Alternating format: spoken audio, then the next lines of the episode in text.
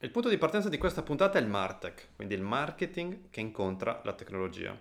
Il marketing che diventa aumentato, come dice la definizione coniata dall'ospite stesso. Una puntata in cui poi andremo a muoverci anche tra altri elementi, tra altri trend, tra altre cose che riguardano tanto il presente quanto il futuro. Una puntata quindi probabilmente eclettica. Oggi a Messi Marketing c'è Vincenzo Cosenza.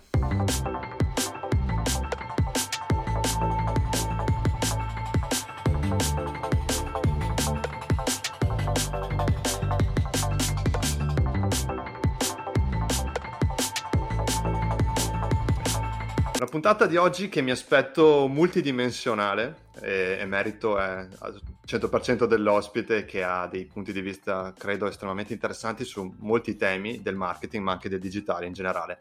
Do il benvenuto a Vincenzo Cosenza, sfrutto la tua bio perché mi piace molto, osservatore tra marketing e tecnologia. Benvenuto Vincenzo. Grazie, grazie Nicola, grazie per l'invito. Allora, il, i temi, come anticipato, credo saranno vari, ma insomma, vedremo di muoverci con, con, il giusto equilibrio e anche col giusto, giusto divertimento. Partirei da, il, um, da, quello che credo ormai sia in arrivo, che è la mappatura del Martech italiano, che immagino appunto sia ormai pronta o quasi. Sì. E, sì. Mm, sono curioso perché è un tema che mi interessa molto. E, puoi già darci qualche, non dico spoiler perché no, non sarebbe corretto, ma qualche anticipazione su quello che stai vedendo di nuovo, di rottura, di diverso rispetto allo scorso anno?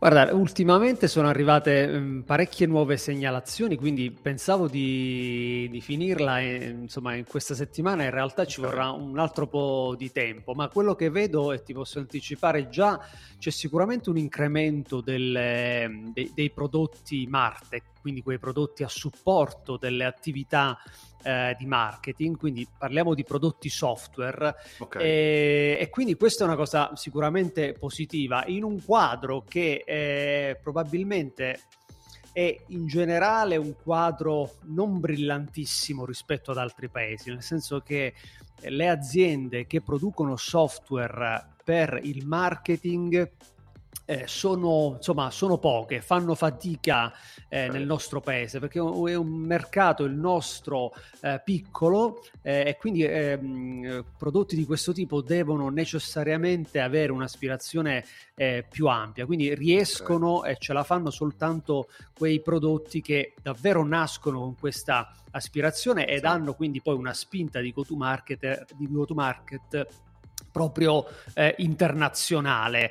E, e, quindi il mercato è, è, molto, è, molto, difficile però ora esistono oltre un centinaio eh, di soluzioni. Sono soluzioni cosiddette SaaS software as a service per cui io compro eh, il software ma come ne servisco come ne, ne fruisco come se fosse un servizio nel senso che pagando un canone ho la mia username e password e posso utilizzarlo. Mm, in Italia invece diciamo, le aziende preferiscono di più eh, scegliere un, il servizio, cioè affidarsi okay. ad agenzie che eh, rendono un servizio completo, quindi hanno poca dimistichezza, hanno poca voglia, diciamo, i marketer diciamo. italiani esatto, a, a, utilizzare, a mettere le mani su dei software, questa è la realtà. Ok, quindi c'è un misto di pigrizia, ma passami il termine, sì. un po' anche di, di praticità, insomma. Sì, sì. Quindi Comunque diciamo che la riflessione è assolutamente corretta. E in generale il, um, il tema del, del Martech, o comunque beh, lo metto insieme al low tech o sì. al low code o al no code in realtà, sì. eh, dal mio punto di vista è un passo necessario del futuro di noi marketer, nel sì. senso che credo che diventeranno quotidianità. Come, come, la pensi sì, questa sì, sì, no. posizione? La, la, penso come te, nel senso che l'adozione di questi software eh, è, è, è, sicuramente un, un vantaggio per, per, per, i marketer perché rendono molto più semplice fare delle, delle attività che richiederebbero magari eh, tanto, tanto, tempo, quindi eh, ti fanno risparmiare tempo e secondo me poi eh, c'è anche un risparmio in termini di costi, poi questo va valutato da azienda ad azienda, eh, è ovvio che tutto commisurato all'intensità diciamo eh, dell'utilizzo, se devo comprare un software per utilizzarlo una volta ogni tanto ovviamente non mi conviene, eh, ma se eh, è, è, parte diciamo integrante della mia quotidianità, allora eh, potrebbe essere molto utile perché appunto come dicevi tu questi software tendono ad essere no code o low code, cioè rendono il marketer indipendente anche dalle attività che prima venivano svolte dal reparto tecnologico in azienda, quindi ti permettono di fare delle cose senza eh, chiedere il supporto al reparto IT che di solito è un supporto che richiede molto più tempo, allunga appunto i tempi e rende le cose più difficili. Penso per esempio a software per la creazione di newsletter, ma la creazione anche Classico. di sondaggi online. Oggi è, è davvero eh, semplicissima e accessibilissima a chiunque. Allora, effettivamente sta passando poi anche tutto il mondo di lavoro su un codice, pagine sì. web, app sì. ormai, perché anche lì eh, ci sta muovendo molto, quindi credo che c'è tanto ancora da scoprire e da fare. Sì, sì, sì, assolutamente che poi in realtà questi temi eh, molti li avevi sviluppati, affrontati nel tuo libro, il marketing è aumentato, sì. che per carità è ancora freschissimo perché eh, credo abbia un anno o poco più, insomma, quindi... Sì, sì, eh... l'anno scorso, sì. okay. inizio gennaio dell'anno scorso, sì. Quindi diciamo che per quanto nel nostro mondo digitale un anno valga come un'era geologica, però sì. diciamo che siamo ancora recenti. Sì. La mia curiosità è eh, se dovessi eh, riscri- riscriverlo, integrarlo oggi, sì. ci sono delle cose che aggiungeresti o che uh, rivederesti così di getto? Oppure... Ora, sono stato abbastanza diciamo, fortunato perché avevo eh, diciamo, intravisto, poi io l'ho scritto eh, ormai quasi due anni fa in realtà, quindi Immagino. nell'estate della pandemia. Okay. E, e, e, sono stato fortunato perché avevo intravisto il tema del metaverso, quindi lì dentro Già. c'è un accenno al metaverso che poi è esploso eh, insomma a fine anno scorso. E mentre eh, io accenno nel, nel, libro a uno dei fenomeni nascenti come quello dei, del, degli oggetti digitali, quindi la vendita e l'acquisto di oggetti digitali, non accenno al, al concetto di NFT perché insomma, due anni fa ancora non, non se ne parlava. Era difficile eh, prevederlo. Era difficile prevederlo. Però diciamo, il concetto di, diciamo, di oggetti digitali che sempre più eh, saranno da considerare da parte delle aziende perché eh, appunto il, il, proprio il concetto di, di possesso sta cambiando molto e quindi soprattutto le nuove generazioni eh, fanno attenzione al possesso di oggetti digitali, eh, magari perché li utilizzano all'interno degli ambienti eh, di gioco e quindi eh, come dire, essere abbigliati in un certo modo per essere riconoscibili all'interno di un mondo digitale è comunque una cosa eh, oggi importante e secondo me lo sarà sempre di più se davvero, davvero dovesse prendere piede questo fenomeno di tra virgolette del metaverso per semplificare, cioè di trascorrere una buona parte del nostro tempo non più solo sui social media, ma anche all'interno di questi spazi digitali, è ovvio che dovremmo fare attenzione anche al nostro abbigliamento, altrimenti andremo in giro con l'avatar di default, che è sempre quello un po' sfigato, no? Quindi per non farsi riconoscere tenderemo ad abbigliarci in un certo modo, come facciamo nella quotidianità. Né più né meno, insomma, applicheremo la sociologia probabilmente al metaverso, sì. tutto quello che ci gira.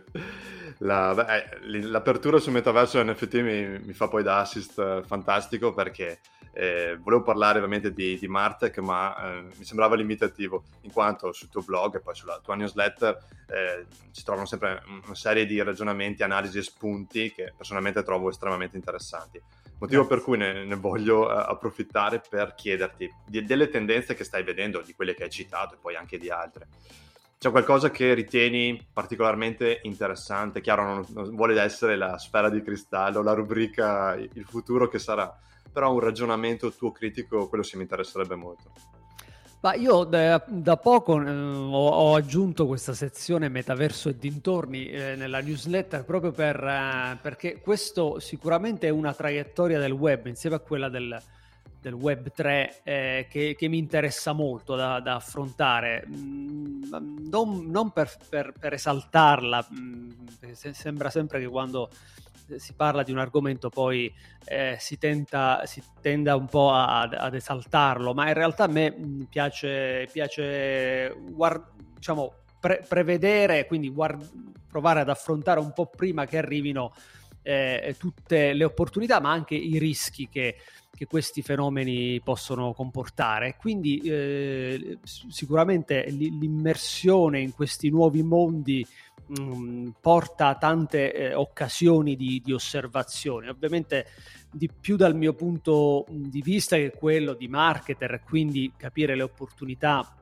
e come eh, i brand possono approcciare a questi mondi, ma ovviamente anche i, i, temi, diciamo, sociologici sono interessanti, i temi della cittadinanza all'interno di questi nuovi mondi, i temi del, del comportamento proprio uh, appunto uh, tra le persone. E quindi si, si aprono diciamo delle opportunità secondo me molto interessanti. E poi il tema del web 3 quindi questa opportunità eh, che vedremo fino a che punto si realizzerà di eh, portare una maggiore decentralizzazione ai servizi e dare diciamo, ai creator la possibilità di eh, possedere, diciamo, diciamo di, di, di, di, ottenere una retribuzione più equa rispetto a, ai contenuti che producono e forse per noi utenti anche avere un maggior controllo sui dati. Queste sono le promesse, appunto, mi piace capire già da ora se, se poi insomma, verranno, verranno mantenute o meno, comunque, comunque capire quali sono diciamo i rischi e le opportunità. Quindi questi due temi che vedo interessanti.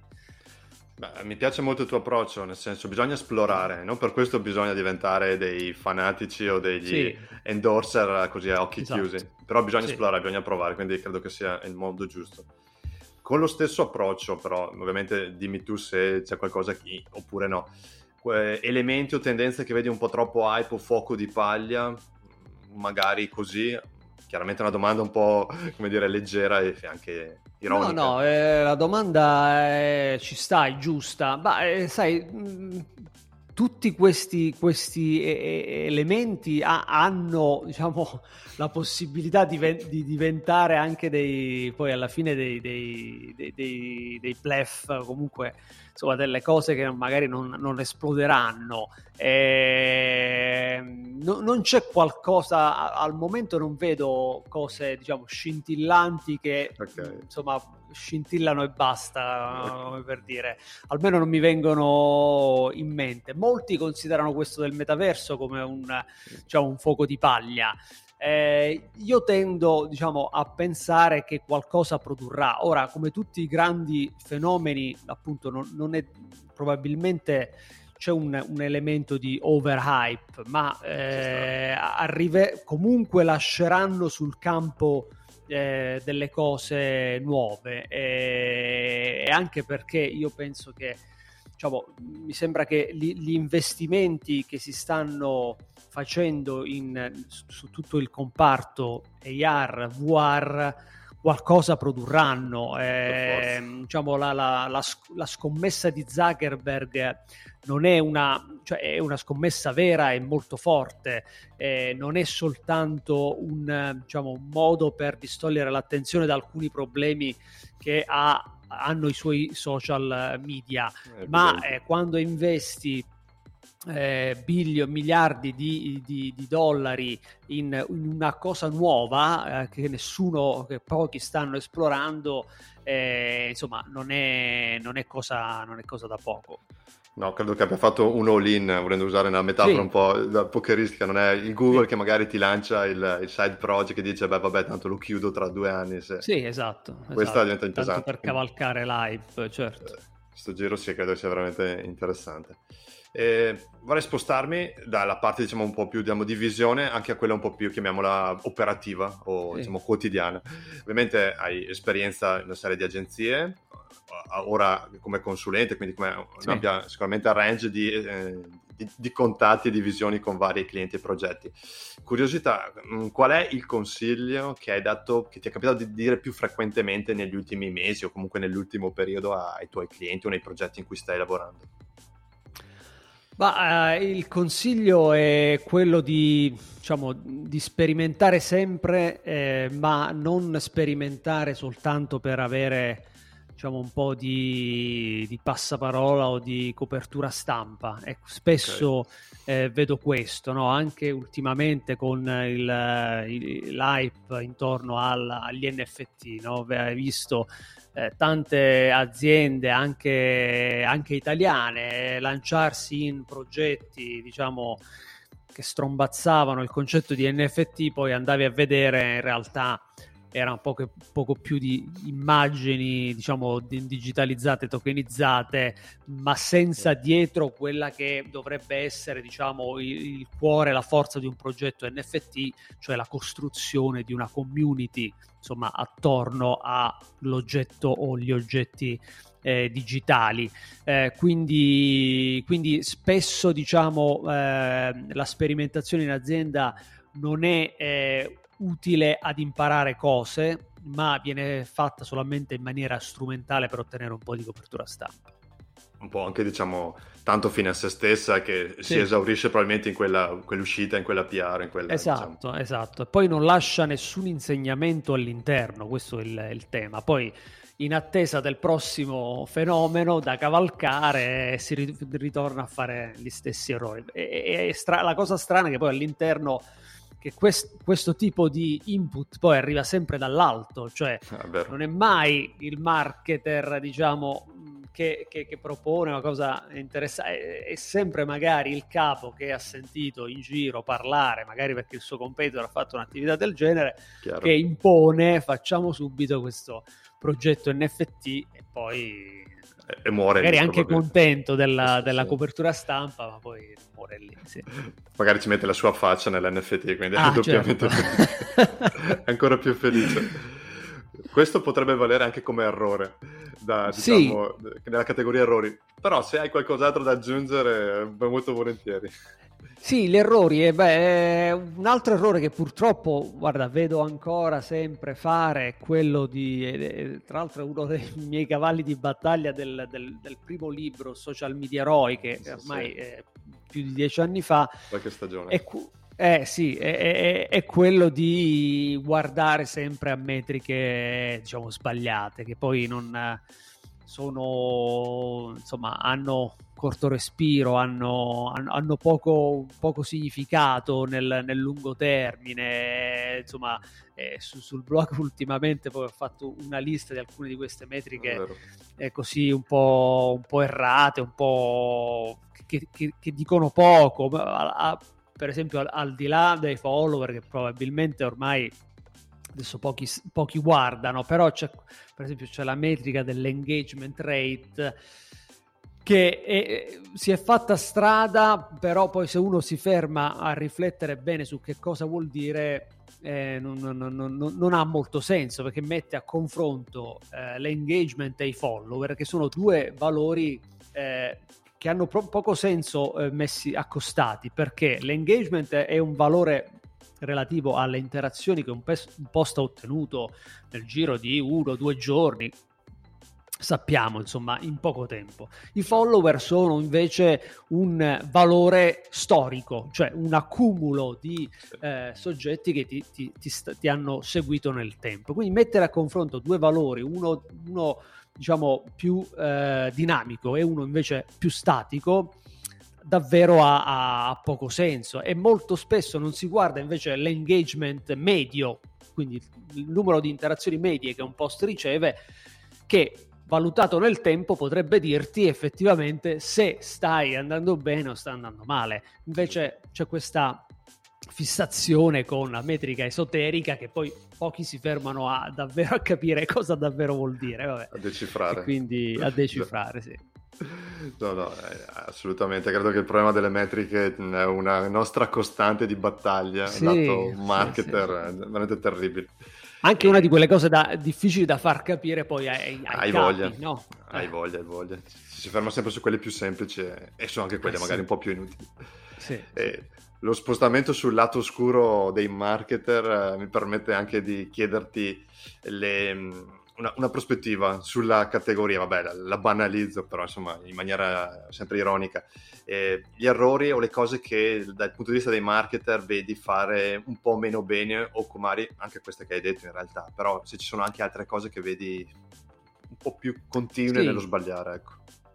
Eh beh, probabilmente ancora vedo molto, diciamo, una un porre l'attenzione sulle tattiche anziché sulla strategia. Cioè, okay. diciamo, è un mio vecchio mantra, ma, ma comunque quello che vedo spesso è che soprattutto quando nascono delle nuove tecnologie, un nuovo social, eh, penso da ultimo a TikTok, no? eh, l'idea cioè, il, le, è che è sempre di, di, capire come fregare l'algoritmo, come fare il video che acchiappa di più, eh, quindi fermarsi sempre alla, alla tattica e alle tecniche che poi sono la cosa insomma, meno interessante, eh, e, invece non partire dalla strategia, cioè ma mi servirà davvero essere su TikTok?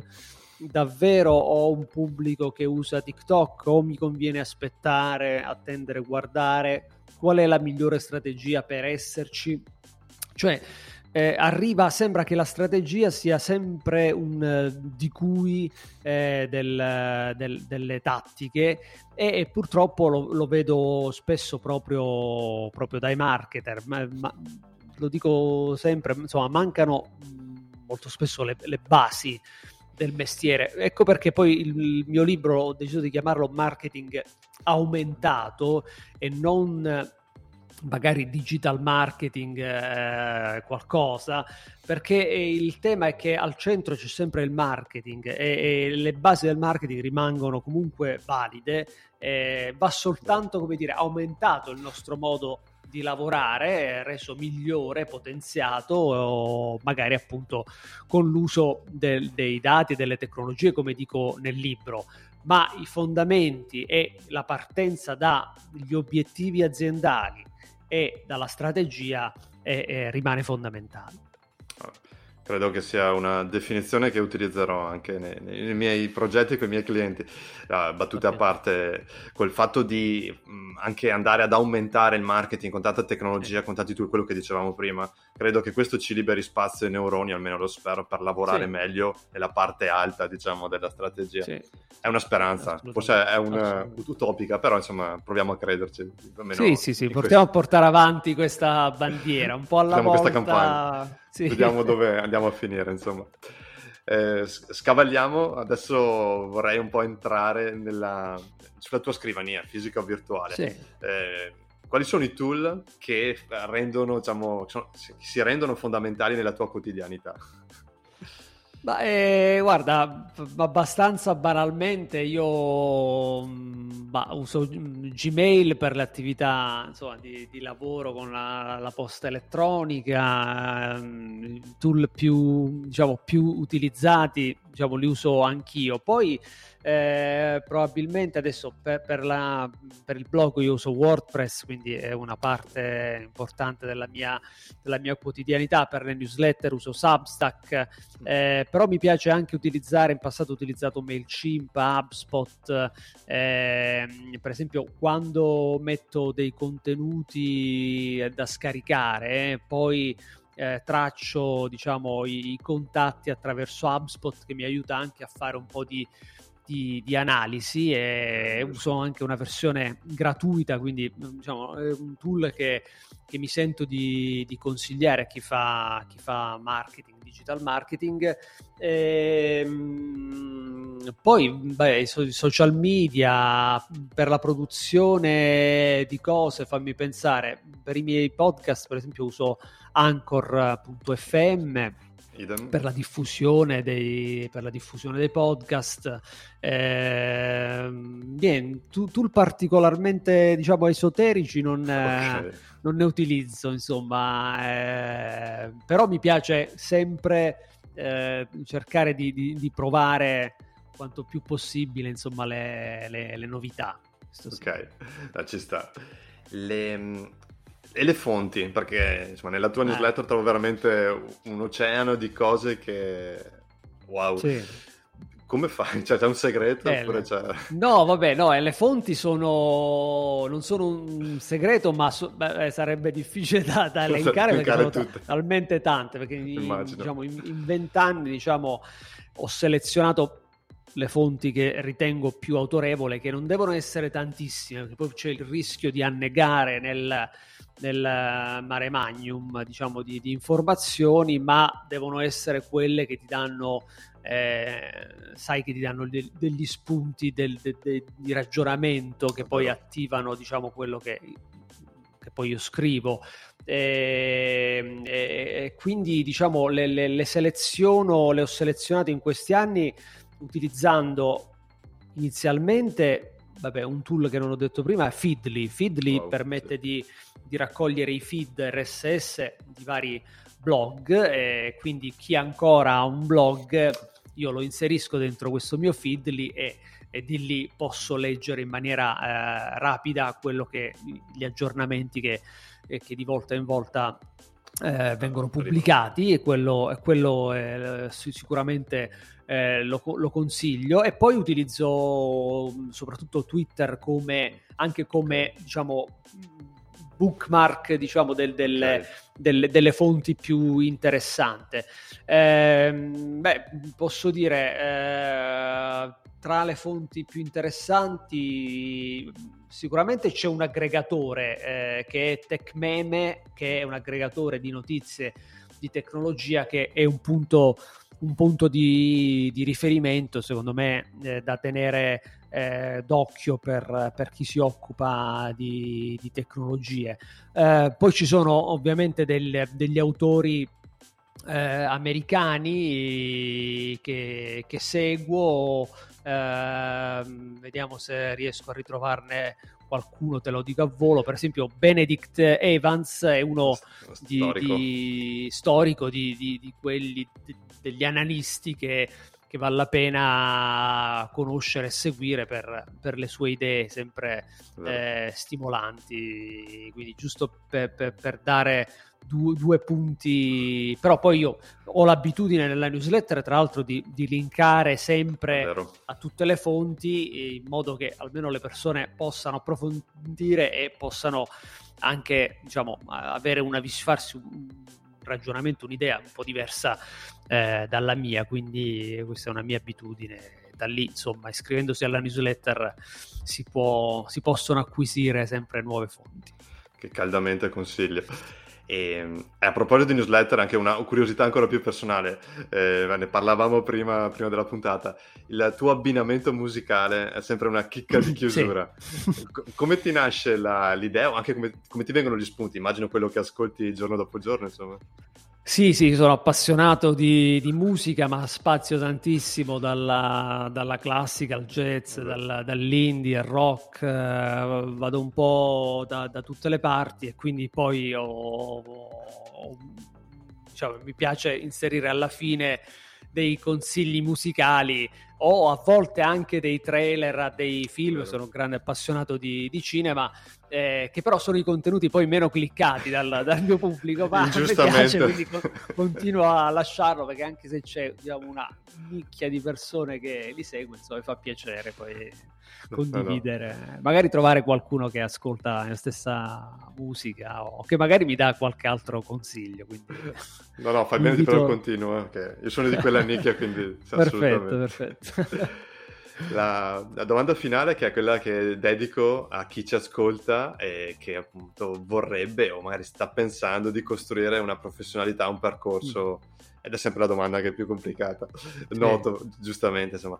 Quindi, momento, vorrei crearmi una strada professionale simile alla tua.